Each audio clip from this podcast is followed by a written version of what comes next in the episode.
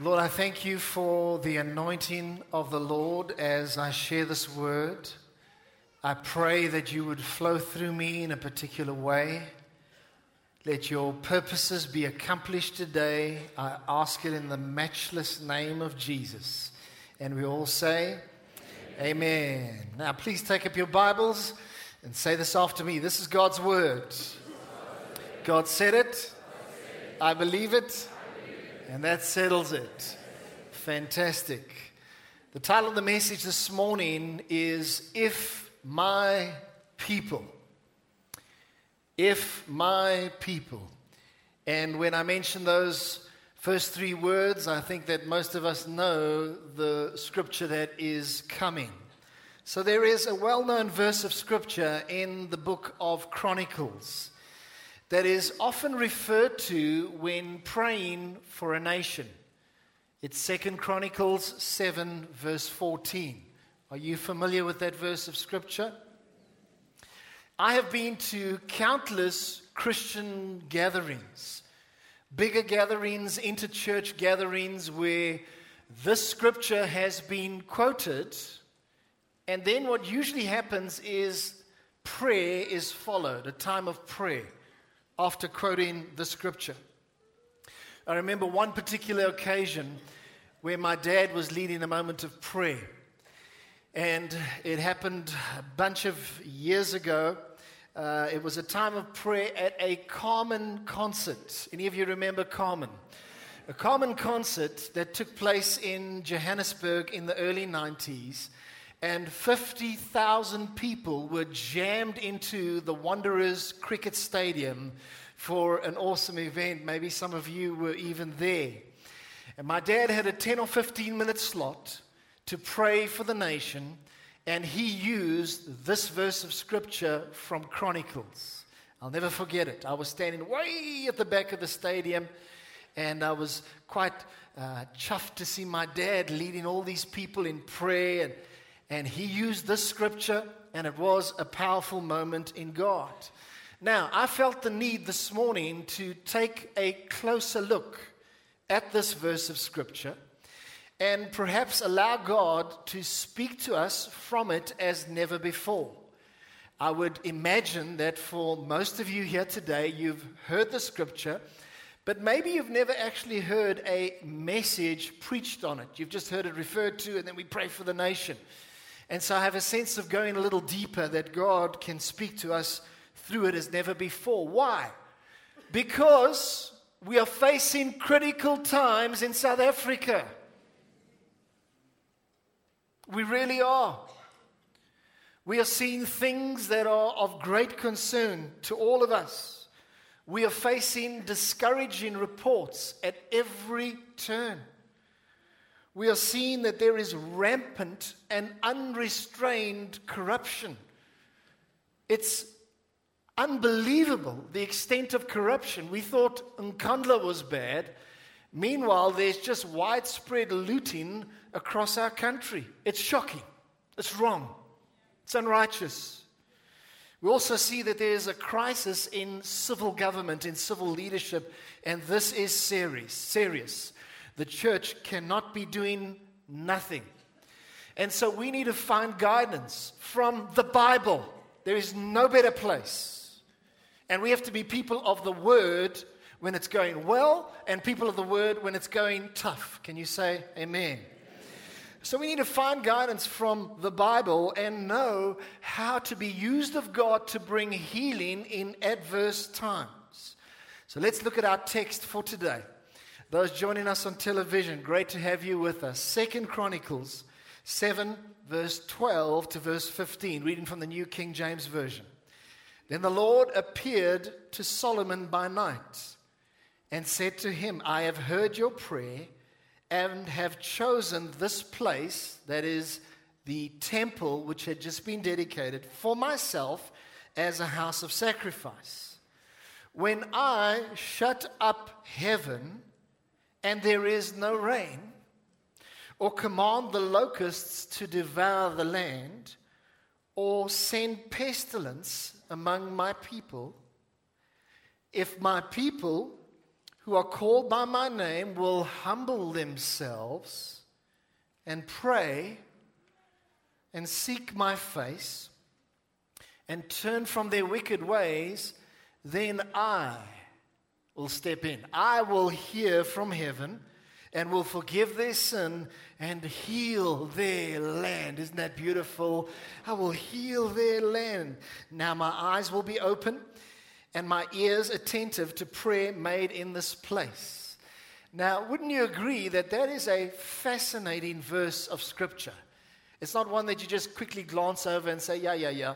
You look at it and you think, wow, this is interesting. This is fascinating. And maybe this passage could be summed up as follows If my people will do something, then I will do something. do you see that there's a part for the people of God to play so that God can bring the healing? Now, there are four things that we as the people of God need to do. Number one, humble ourselves. Number two, pray. Number three, seek his face. And number four, turn from our wicked ways.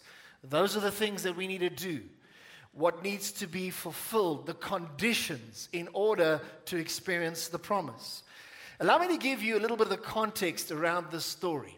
Yeah, we've read a verse or two before and after, it gives a bit of context, but allow me to give you something of the bigger picture of what's happening here. It's quite an interesting one. What's happened is that Solomon has been building the temple at Mount Moriah for seven years and it has finally been completed. Solomon's father, David, wanted to build the temple, but the Lord said, No, there's too much bloodshed on your hands. You cannot prepare and build the temple, but your son, Solomon, he will build it. David was so eager, he says, Okay, well, I can't build it. I'm still going to get things ready. He got so much gold and silver and various items, timber, etc., ready for the temple. He even, David, made instruments to be able to play to the Lord when the temple would be dedicated.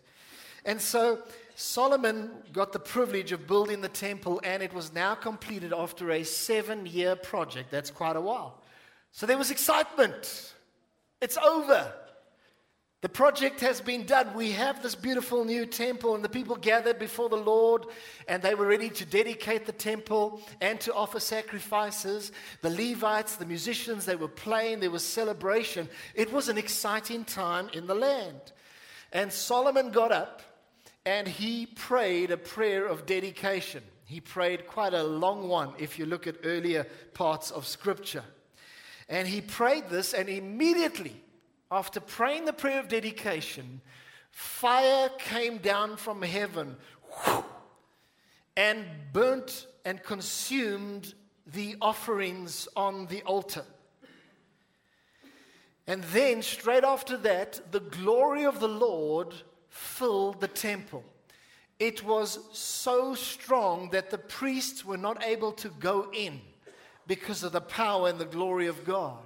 All the people around about were in absolute wonder and amazement. They even fell on their faces and they exclaimed, For he is good, for his mercy endures forever.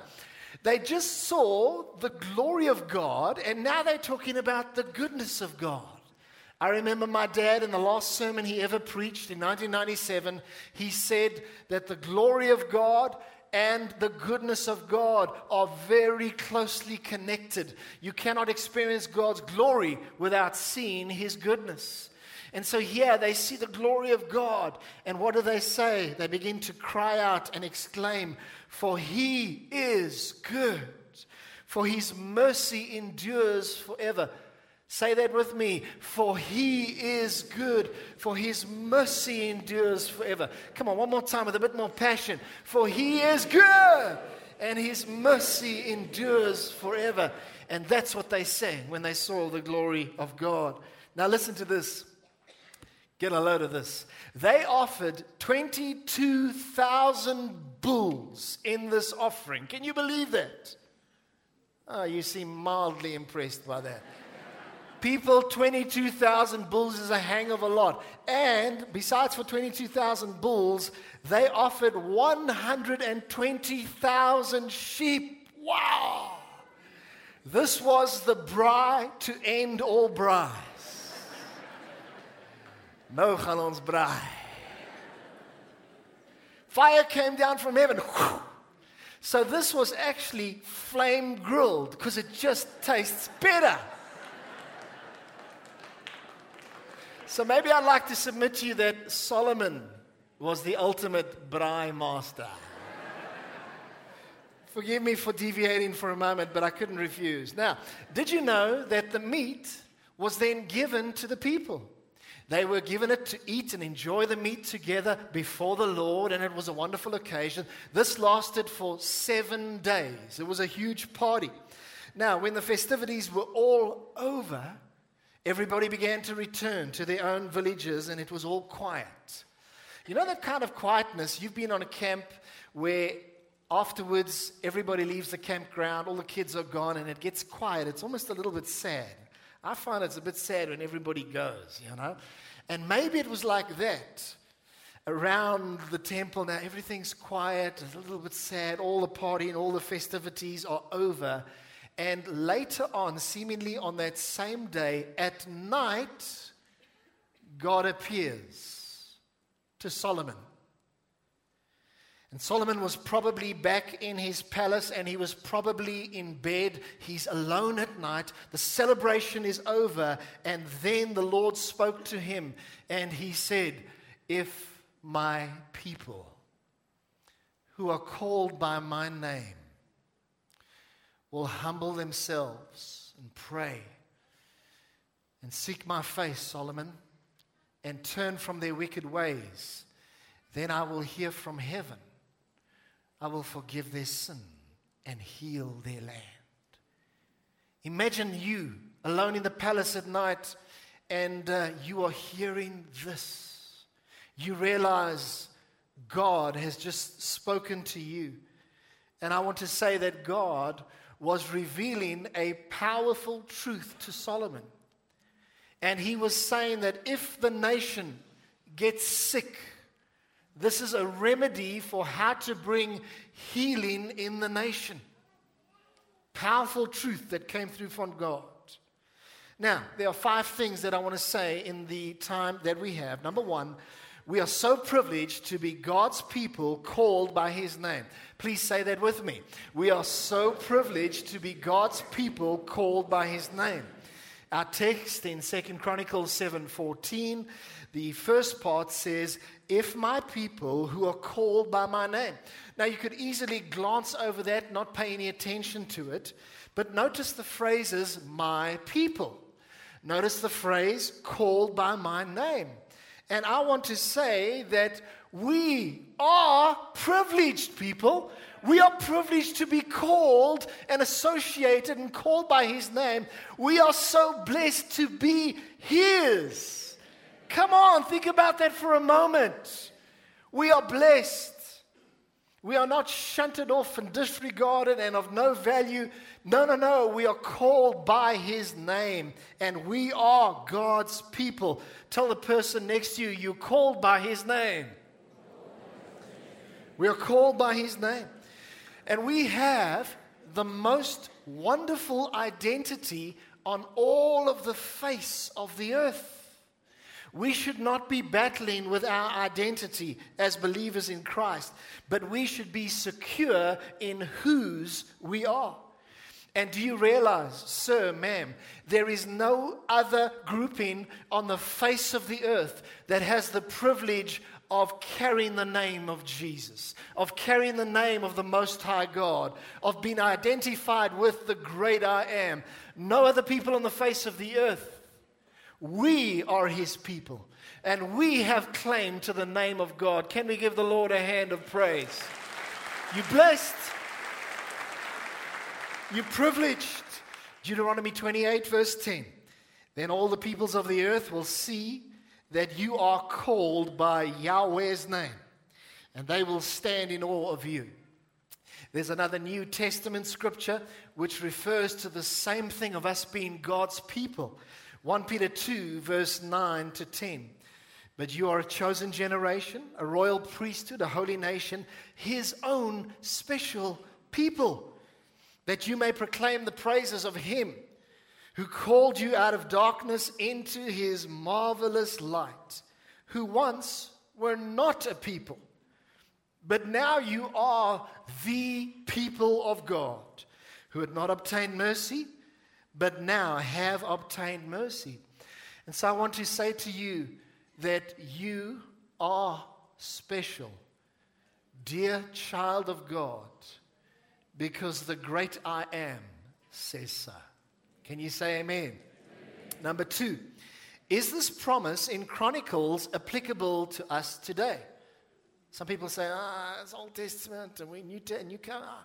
Is it applicable for us today? Well, it is an important question to ask, and I believe it needs to be answered. Originally, we know that the promise was made to Israel under the Old Covenant. However, as I've read this carefully and researched in preparing for today, I want to tell you I am totally, fully convinced that this is for us as God's people still today. And we are permitted and allowed and even encouraged to take hold of this promise as God's people and make it our own. So the answer is yes. Even though it was originally addressed to the chosen nation of Israel, listen to this, it can be rightly applied to any nation that has a biblical heritage. In other words, any nation that has a biblical culture, a biblical people, a people of God. Even it can be a heathen nation, but in the nation there is a blessed remnant, a strong remnant of the people of God. I want to tell you it can apply in all of those situations. And so, if the conditions are met by the people of God, then the promise will definitely be fulfilled, and there will be restoration. Our God is still a God of restoration. And even though times will become very severe in the end times, I believe that God is still intent on restoring nations that will turn to Him. The scripture says, Blessed is the nation whose God is the Lord. Oh, that was a little bit of a quiet amen. I want to say it again. Blessed is the nation whose God is the Lord. Amen. amen. Wow, you're awake. John, Payton, uh, John, uh, John Barton Payne gives the following. It's on your screen. He is a theologian. He says, This great verse, the best known in all chronicles, expresses, as does no other in Scripture, God's requirement for national blessing, whether in Solomon's land, in Ezra's, or in our own. Those who believe, that's God's people, must forsake their sins, turn from the life that is centered in self, and yield to God's word and will. Then and only then will heaven send revival. I don't know about you, I find that very encouraging. So I want to say this that we can have confidence as we act on this scripture. Just now at the end, when we pray, we can have confidence that we should be acting on the scripture. Number three, the priority of turning to God and seeking His face. Now, we mentioned there are four things that the people of God need to do. Uh, the first three are humble yourselves, pray, seek His face. Let's look at these for a moment. Humble yourselves, pray, seek His face. It all forms under point number three. Now, we need to humble ourselves. People of God, I need to, you need to. As God's people, we need to humble ourselves. This is a condition for seeing the promise fulfilled. How are you doing in terms of humility?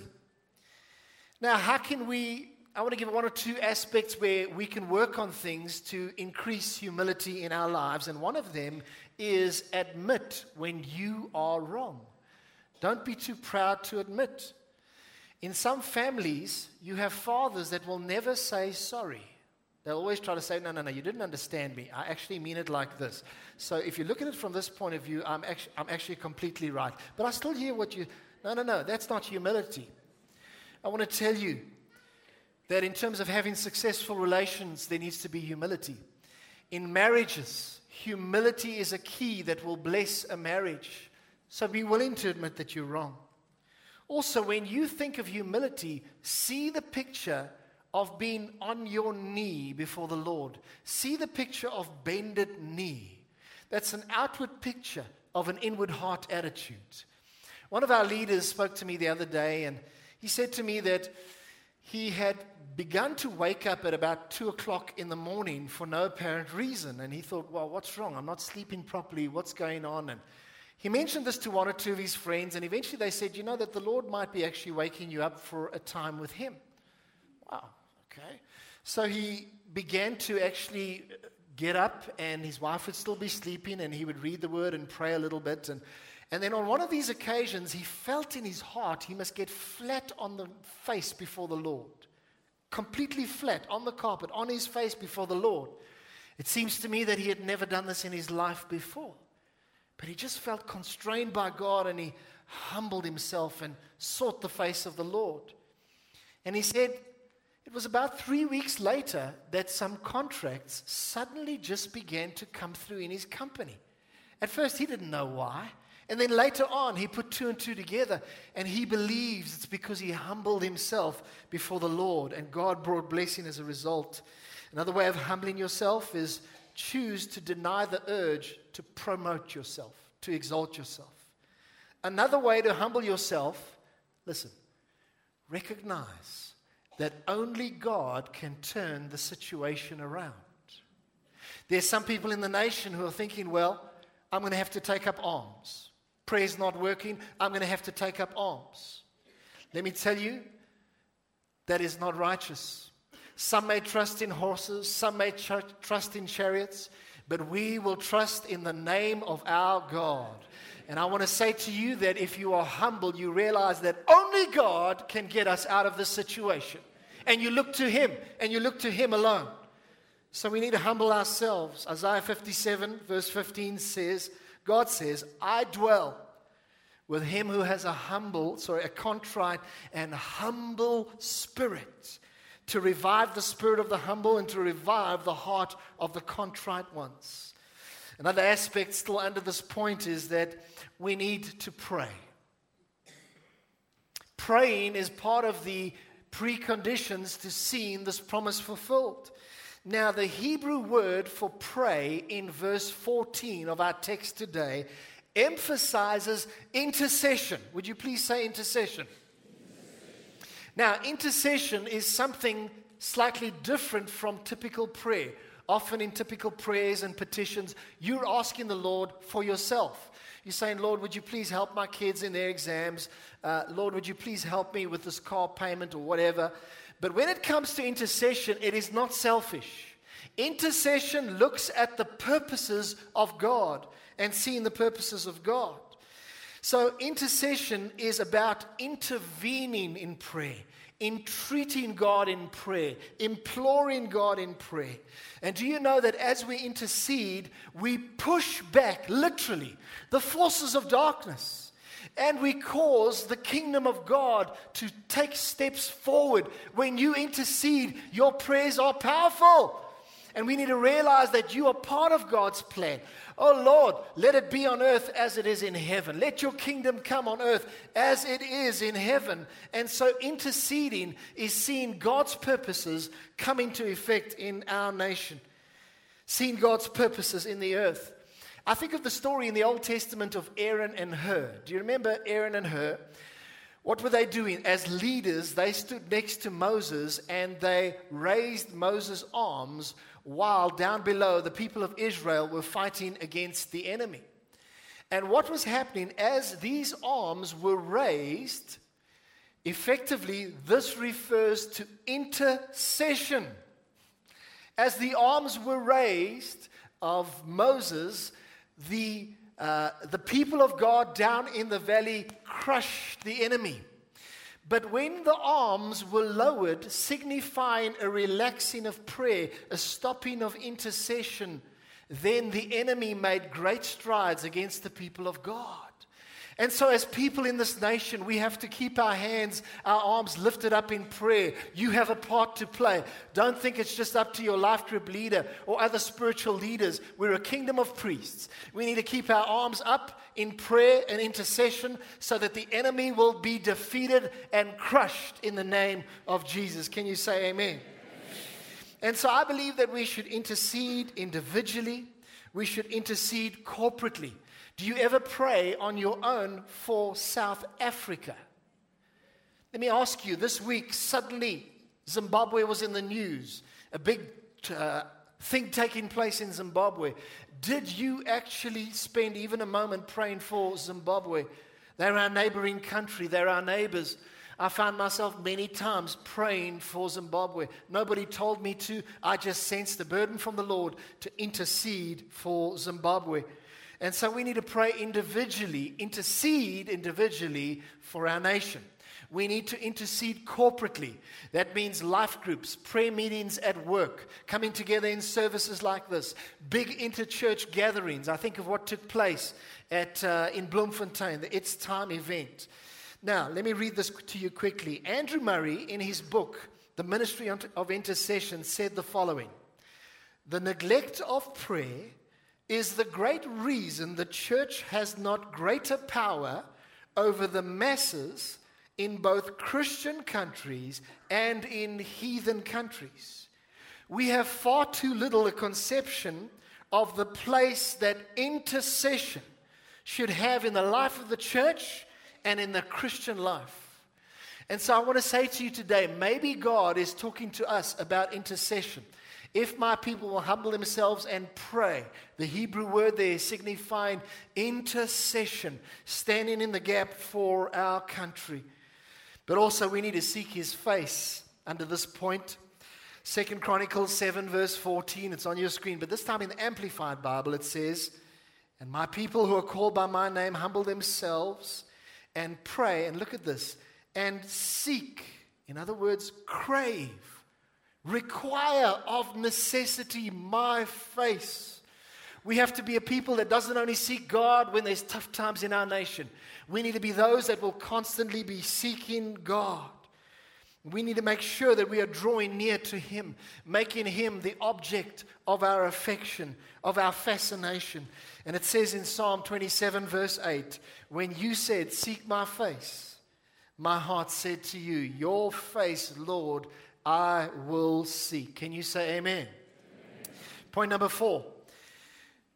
There can be no blessing without repentance. Please say this aloud with me. There can be no blessing without repentance.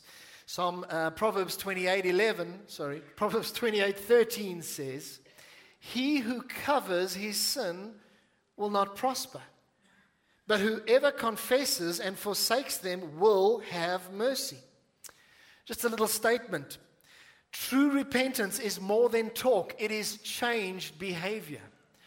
I want to tell you that one of the things that we need to repent of in our nation, both outside of the church and inside of the church, is racism. I believe that actually, perhaps in all of our hearts, there is a little degree of racism that we haven't yet dealt with. And God says that's unrighteous. We have to deal with it. But we can't just talk about it because true repentance is more than talk, it is changed behavior. Where you start to look at your brothers and sisters in this nation as part of the kingdom of God, no matter what they look like. And where you part, start to look at your fellow man in this nation, whatever culture or creed they are, as made in the image of God. Folks, be challenged today. Realize we cannot allow, allow this wicked thing of racism to have the prominence it has in our nation. So, we mentioned four things that the people of God need to do, and the last one is turn from our wicked ways. And just to say on this for a moment that I believe that we need to repent of our personal trespasses as well as the national sins. You say, Well, I've, I've never done certain of these national sins. Some of them we may have done, some of them definitely not. But we have a part to play as representatives. And so I humbly suggest that the following are some of the national sins that require repentance racism, hatred, anger, ancestral worship, bitterness, pride, wickedness, lawlessness, immorality and sexual perversion, abuse, violence, unforgiveness, general wickedness. I did actually mention that. And of course, corruption and dishonesty. So I would submit to you that these are some, and there's more that could be added to the list. These are some of the national sins that need to be dealt with. We really need to. But what if we, have God's, as God's people, haven't personally committed these sins and they've been done by others, non believers in the nation? Well, what we do as God's people is we stand in the gap. That is intercession. We stand in the gap and we intercede and we act on behalf of our nation. If my people will do something, then God says, I will do something. And we have to act on behalf of the nation. And listen to this what we as believers do can and will affect the whole nation. Do you know that there's a principle around this? And it was a case of God blessed Potiphar's house, all because of Joseph. A heathen home was blessed because of a man of God. God blessed Laban's house because of Jacob. And let me say this loud and clear God can and will bless South Africa because of all the born again believers in our nation that will act on behalf of the nation. And yes, sin will ultimately be dealt with. God will never excuse sin. But we can act on behalf of our nation to repent, to ask for healing, and to trust that the wickedness will be brought down. Please say amen. amen. Now, point number five is a brief one. Our godly actions bring healing to the nation. Please say that with me. Our godly actions bring healing to the nation. Do you believe that? Do you believe that the things that you, as a washed in the blood of Jesus, child of God, do actually affect the nation. May faith be revealed. May faith be stirred up in this place in Jesus' name. Just a little deviation for a moment. Why do we experience things like drought or pestilence? Sometimes it's actually the result of our own doing because we are not taking proper care of our planet. And it can be because of things like that. But it, at times, it can be God's way of getting the attention of the nation and calling the nation back to Him. He could be whispering through a drought, saying, You are not turning to me, my people. You are allowing rampant wickedness and corruption. You must turn to me, and I will heal the nation. But thankfully, God has given us the remedy through 2 Chronicles 7, verse 14. And it says there in the last part, Then I will hear from heaven and will forgive their sin and heal their land. Say those three words with me out loud heal their land. Is God a God that's care, that cares about healing the nations? I believe He does. And I believe that he wants to do this, particularly in South Africa, because South Africa is going to be an example to the nations in Africa. And so God says, if my people do something, I will do something. Our actions can bring healing. Now, the last verse that I want to refer to, Jeremiah 33, verse 6, it's on your screen. And God says, Nevertheless, I will bring health and healing to it. I will heal my people and I will let them enjoy abundant peace and security. Have you heard the word of the Lord today? Amen. I'm going to ask for something of a solemn moment before God in prayer when I lead you in prayer. May I invite you to stand and please don't leave unless the hospitality team needs to leave to get things ready. Would you please stand and take the hand of the person next to you? Can you put my microphone just a little louder? Here is a moment for us to pray. It's a prayer that I've prepared in order for us to pray into this. And we just say, Holy Spirit, welcome here right now. Do the work that only you can do. And there's a place in the prayer that I say, now we, go, we cry out to you, God, heal our nation. And when I say that, I want to ask that you begin to just lift your voice, that you just begin to lift your voice and cry out to God for the healing, intercede in healing by the words that you say, by crying out for the healing of our nation, and even by praying in tongues, whatever. But I thank you, Lord, that this is a solemn moment as we, your people, pray. Would you please pray this prayer out aloud with conviction right now after me? Heavenly Father, we come before you in the mighty name of Jesus. Our hearts are burdened for our country, South Africa. We humble ourselves and we recognize that only you can truly heal our nation. We intercede for our nation. We stand in the gap and we push back the forces of hell and darkness.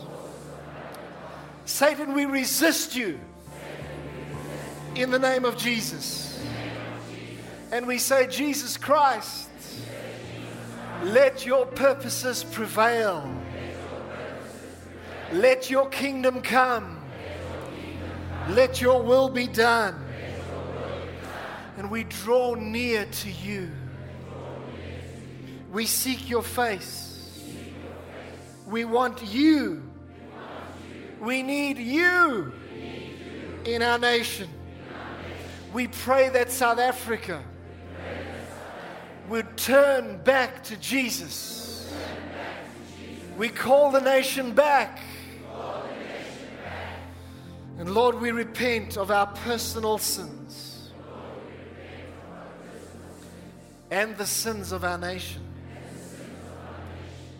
Forgive us for lawlessness. Forgive us for hatred and racism. For ancestral worship. Forgive us for immorality,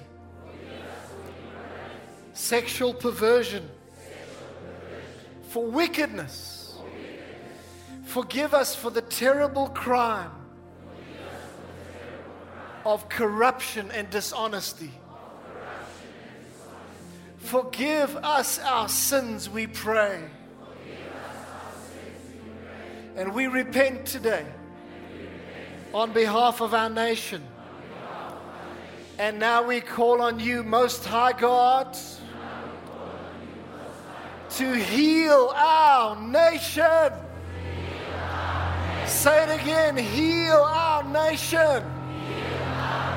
Now you just begin to cry out to God for the healing of our nation.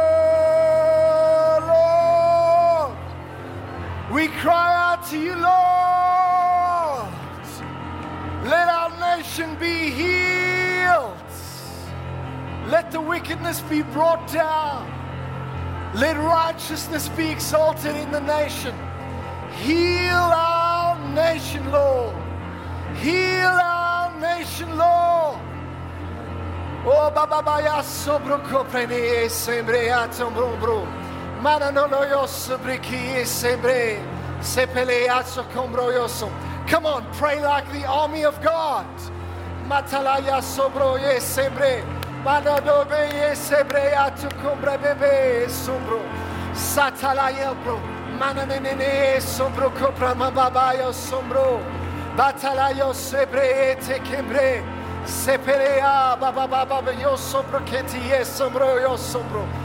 Manade. This is spiritual warfare. This is spiritual warfare. Sabaya prokotolo yo sebreete. Mananene sombro combrea sombro. Sabaya babatalaya sombro cobro. Mendea sombro copri e prazzato io sombro io sombro. Manda io sombro e sempre et cobra babaya sobre.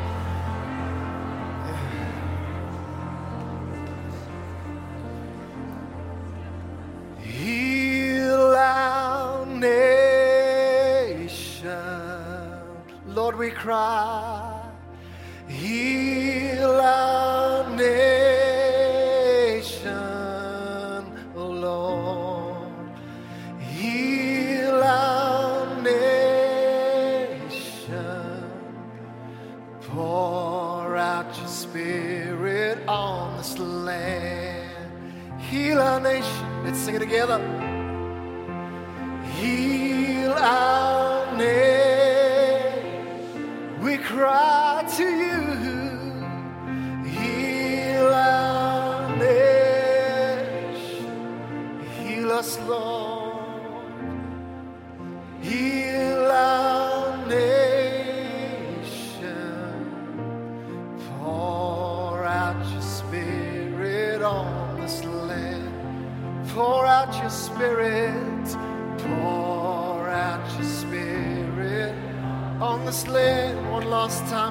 Out your spirit.